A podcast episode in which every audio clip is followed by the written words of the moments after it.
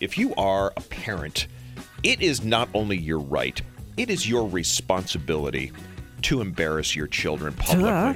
It's one of the It's great. the greatest joys being a parent. you you've known you've been down that road, Absolutely. yeah, and uh, I would think that you would be really good at that.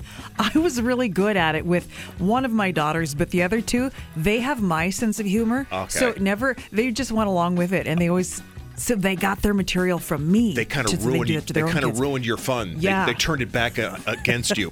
But It was um, such fun though. The best way to embarrass your kids, no matter what their age, by the way, you can do this at Yeah, any age. absolutely. The best way to do it is a public declaration of love.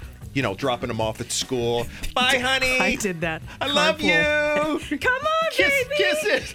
Hey, hey, mom, you could just drop me off here. I'll walk the, the remaining three miles of the group. Well, this happened to a grown ass man, TV reporter in Columbus, Ohio. He's This is great. he's doing one of those live shots and i guess his mom knew exactly where and when he was going to be doing this so in the middle of his report she does a drive-by just to say hello Is it because of I'm trying to work right now. You're over there calling my phone. This is D'Angelo. You can say hi. And don't be holding up traffic because you got cars behind you. This is my mom. If, if you saw the video, you could see the look he had on his face, like, oh, my mom's here. that's my boy he's on the My baby! my boy's on tv That's love.